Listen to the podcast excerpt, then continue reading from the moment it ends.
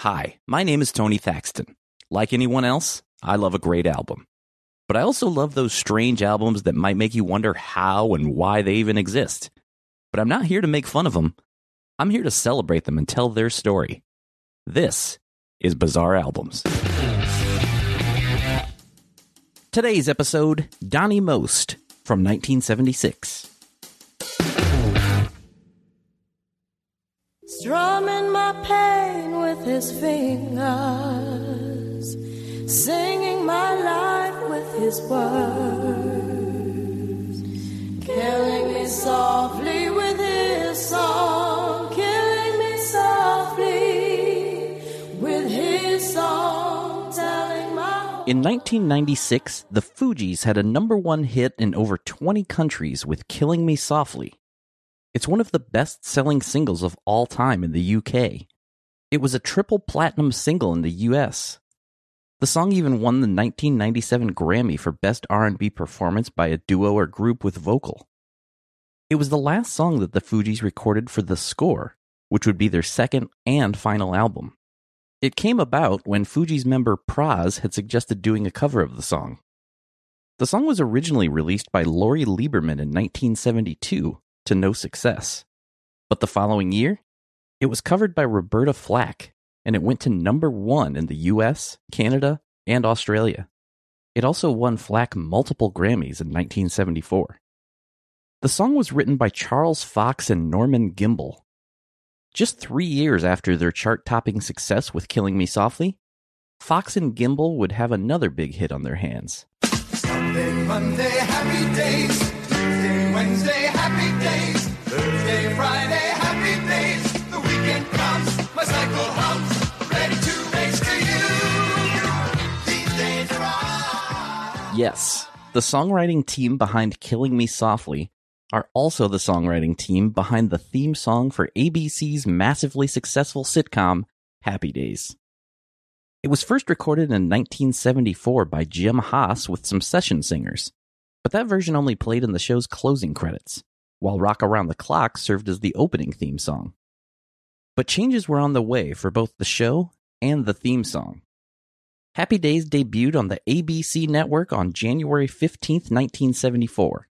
In its first season, the show finished in the top 20. But when ratings took a nosedive in season 2, creator Garry Marshall decided to retool the show.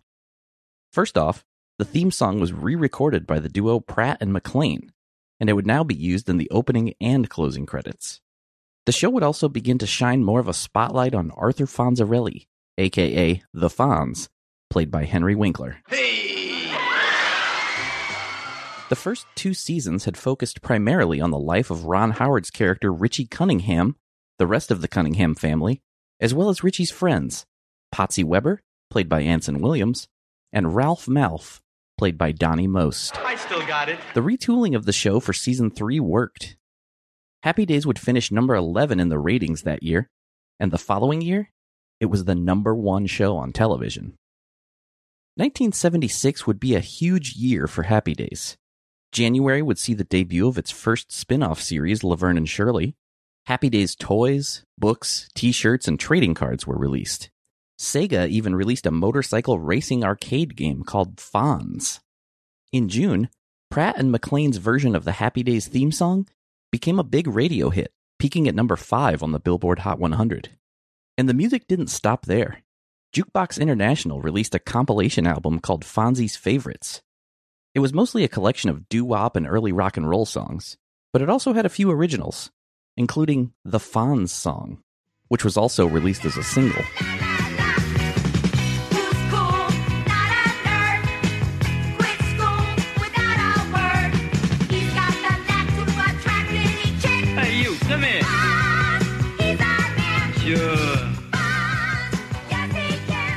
Fonz song was credited to a vocal trio called the Heyettes. They even released an entire album of Fonzie themed songs that same year called Fonzie Fonzie He's Our Man. To hear more about the Heyettes and the Fonz song, I covered that on the latest episode of Bizarre Singles over on Patreon. You can hear that as well as ad-free versions of Bizarre Albums by becoming a patron at patreon.com slash bizarrealbums. During the Happy Days mania that was happening in 1976, Actor Donny Most, who played the wisecracking high schooler Ralph Malph, met a record producer. The following is a quote from Most in a 2017 interview with The Morning Call. In it, he says, quote, I met a guy who was a record producer back then, and he knew that I had a background in singing, that I could sing.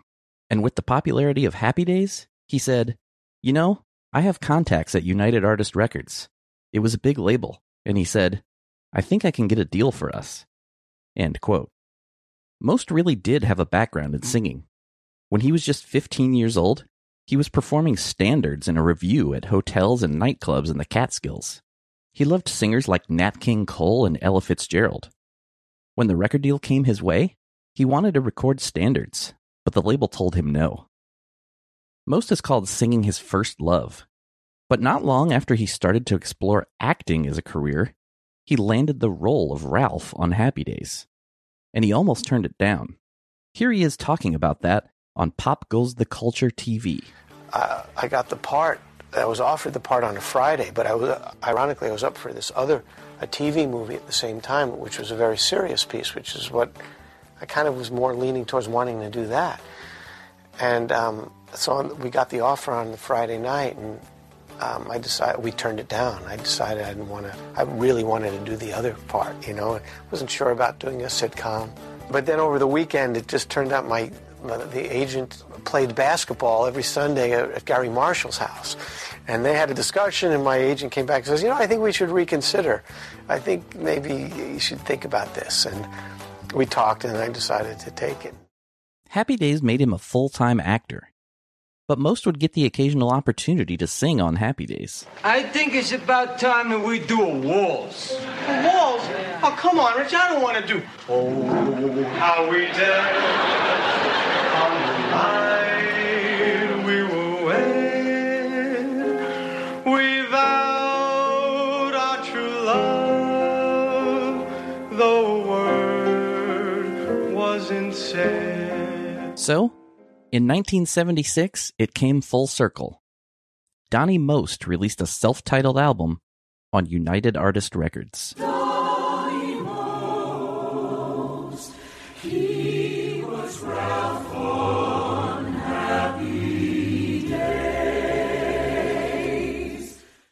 The album begins with its first single, All Roads, parentheses, Lead to You. The single actually spent three weeks on the charts in late 1976, peaking at number 97. He would even appear performing the song on American Bandstand on December 4th, 1976.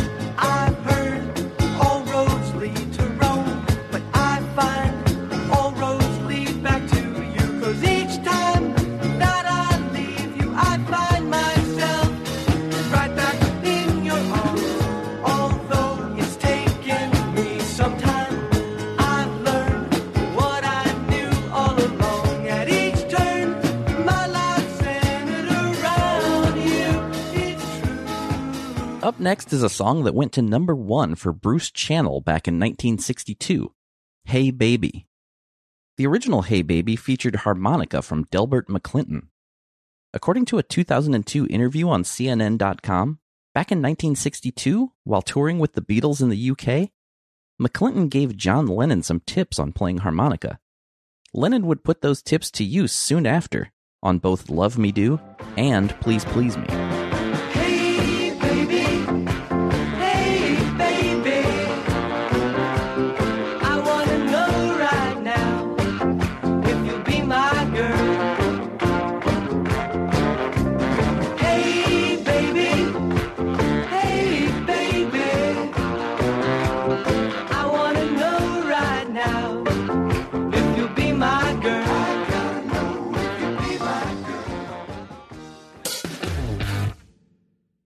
Another day is here, and you're ready for it. What to wear? Check. Breakfast, lunch, and dinner? Check. Planning for what's next and how to save for it? That's where Bank of America can help. For your financial to-dos, Bank of America has experts ready to help get you closer to your goals. Get started at one of our local financial centers or 24-7 in our mobile banking app. Find a location near you at bankofamerica.com slash talk to us. What would you like the power to do? Mobile banking requires downloading the app and is only available for select devices. Message and data rates may apply. Bank of America and a member FDIC. When you need mealtime inspiration, it's worth shopping Kroger, where you'll find over 30,000 mouthwatering choices that excite your inner foodie. And no matter what tasty choice you make, you'll enjoy our everyday low prices, plus extra ways to save, like digital coupons worth over $600 each week. You can also save up to $1 off per gallon at the pump with fuel points. More savings and more inspiring flavors make shopping Kroger worth it every time. Kroger, fresh for everyone. Fuel restrictions apply. Track 3 is a cover of Terminal, which had been the debut single for Rupert Holmes back in 1974.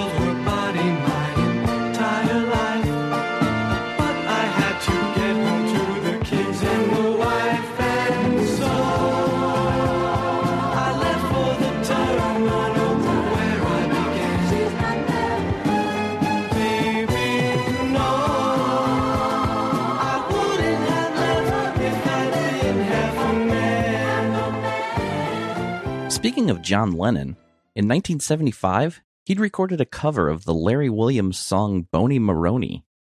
It's rumored that in the early days of the Beatles, when they were known as the Quarrymen, they covered the song with Lennon on vocals, though there are no existing recordings of this. But there is a Donny Most recording.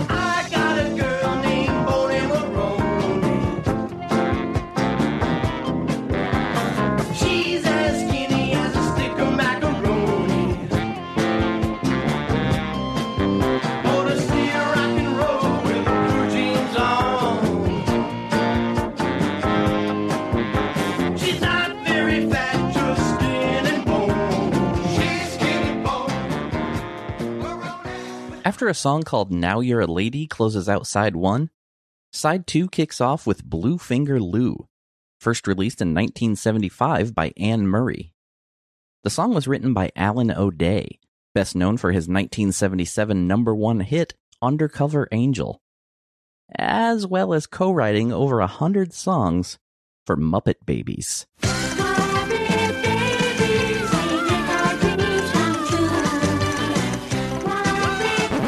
No, he didn't write the theme song, but he did write most of the other music for the show. When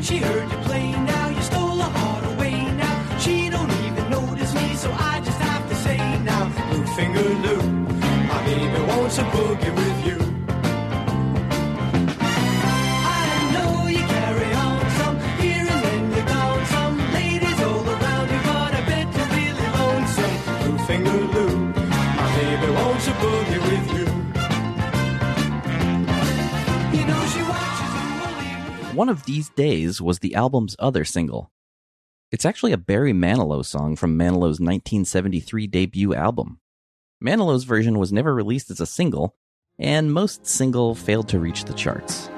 One of these days, one of these very ordinary days, you're gonna call my name, and I won't be there.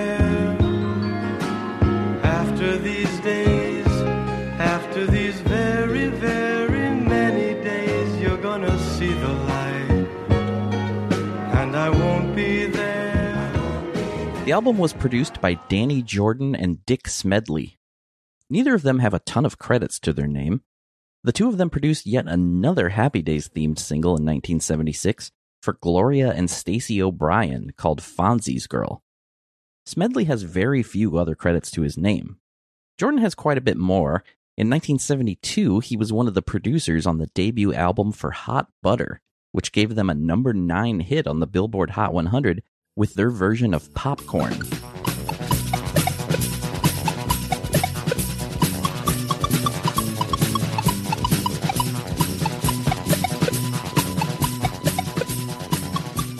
Danny Jordan co wrote the album's penultimate song, Better to Forget Him, alongside the album's arranger and conductor, Frank Russell. I have zero information on Frank Russell. If anyone knows anything about who he is, feel free to let me know at Bizarre Albums on social media. Anyway, here's Better to Forget Him. I'll make it better. Better to forget him. Why are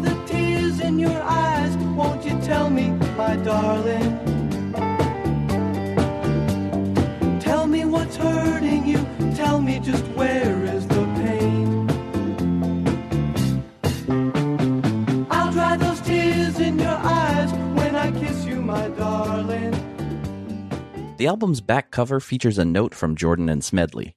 It reads As my partner and I sat in our offices on a Wednesday in September discussing what to write for the liner notes of this album, we soon discovered that we had a slight problem, and the following conversation occurred. Dick said, How about telling them that Donny has been in show business since he was in grammar school, and that he cut his teeth singing in the resort areas of upstate New York?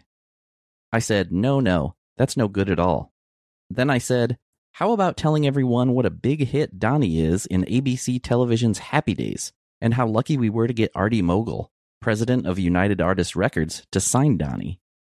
Everyone knew Donny was a great actor, but now everyone can hear it for themselves that he is a super singer too. Dick said, Are you crazy? That's terrible. We should say that we took Donny to Springfield, Massachusetts to break his first single on station WHYN, and 28,000 people showed up to see the two shows that Donny did. I said, No, that's wrong too. Then I said, How about, Hold it, I think I've got it, said Dick. Why don't we just say that this is Donny's first album? We think it's great, and if you can't dance to this music, you've got no right having feet. Danny Jordan and Dick Smedley. The two also wrote the album's closer, Early Morning. It's almost early morning. I can't sleep a wink. Been playing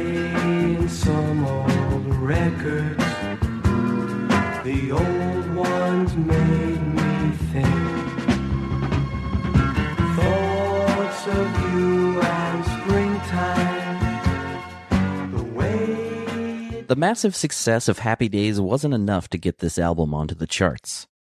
The label even put a sticker on the front cover reading Ralph Malph from Happy Days, but it just wasn't enough. The album would finally see a CD release in 2011 via Essential Media Group. It's also streaming on Spotify now, where his bio reads The show became such a massive sensation that Most was able to cut an album in 1976, a pop culture artifact that went nowhere. Most would end up recording a couple of other singles in 1978 and 1980. Then, in 2017, he made his second full length album, finally recording standards like he wanted to do 41 years prior. The album was called D Most Mostly Swingin'. But that is for another time. Thank you for listening to Bizarre Albums. If you like the show, please subscribe and leave a review. It helps people find the show. You can also follow the show on Twitter and Instagram at Bizarre Albums, and I'm at Tony Thaxton. You can also like Bizarre Albums on Facebook and visit bizarrealbums.com. And if you still want more Bizarre Albums in your life, sign up for weekly bonus episodes of Bizarre Singles and more at patreon.com slash bizarre albums. And as always, if you know of a Bizarre album you'd like to hear featured, please tweet the show. I'd love to hear from you. You can even email me at bizarrealbums at gmail.com. My name is Tony Thaxton, and I'll see you next time on Bizarre Albums.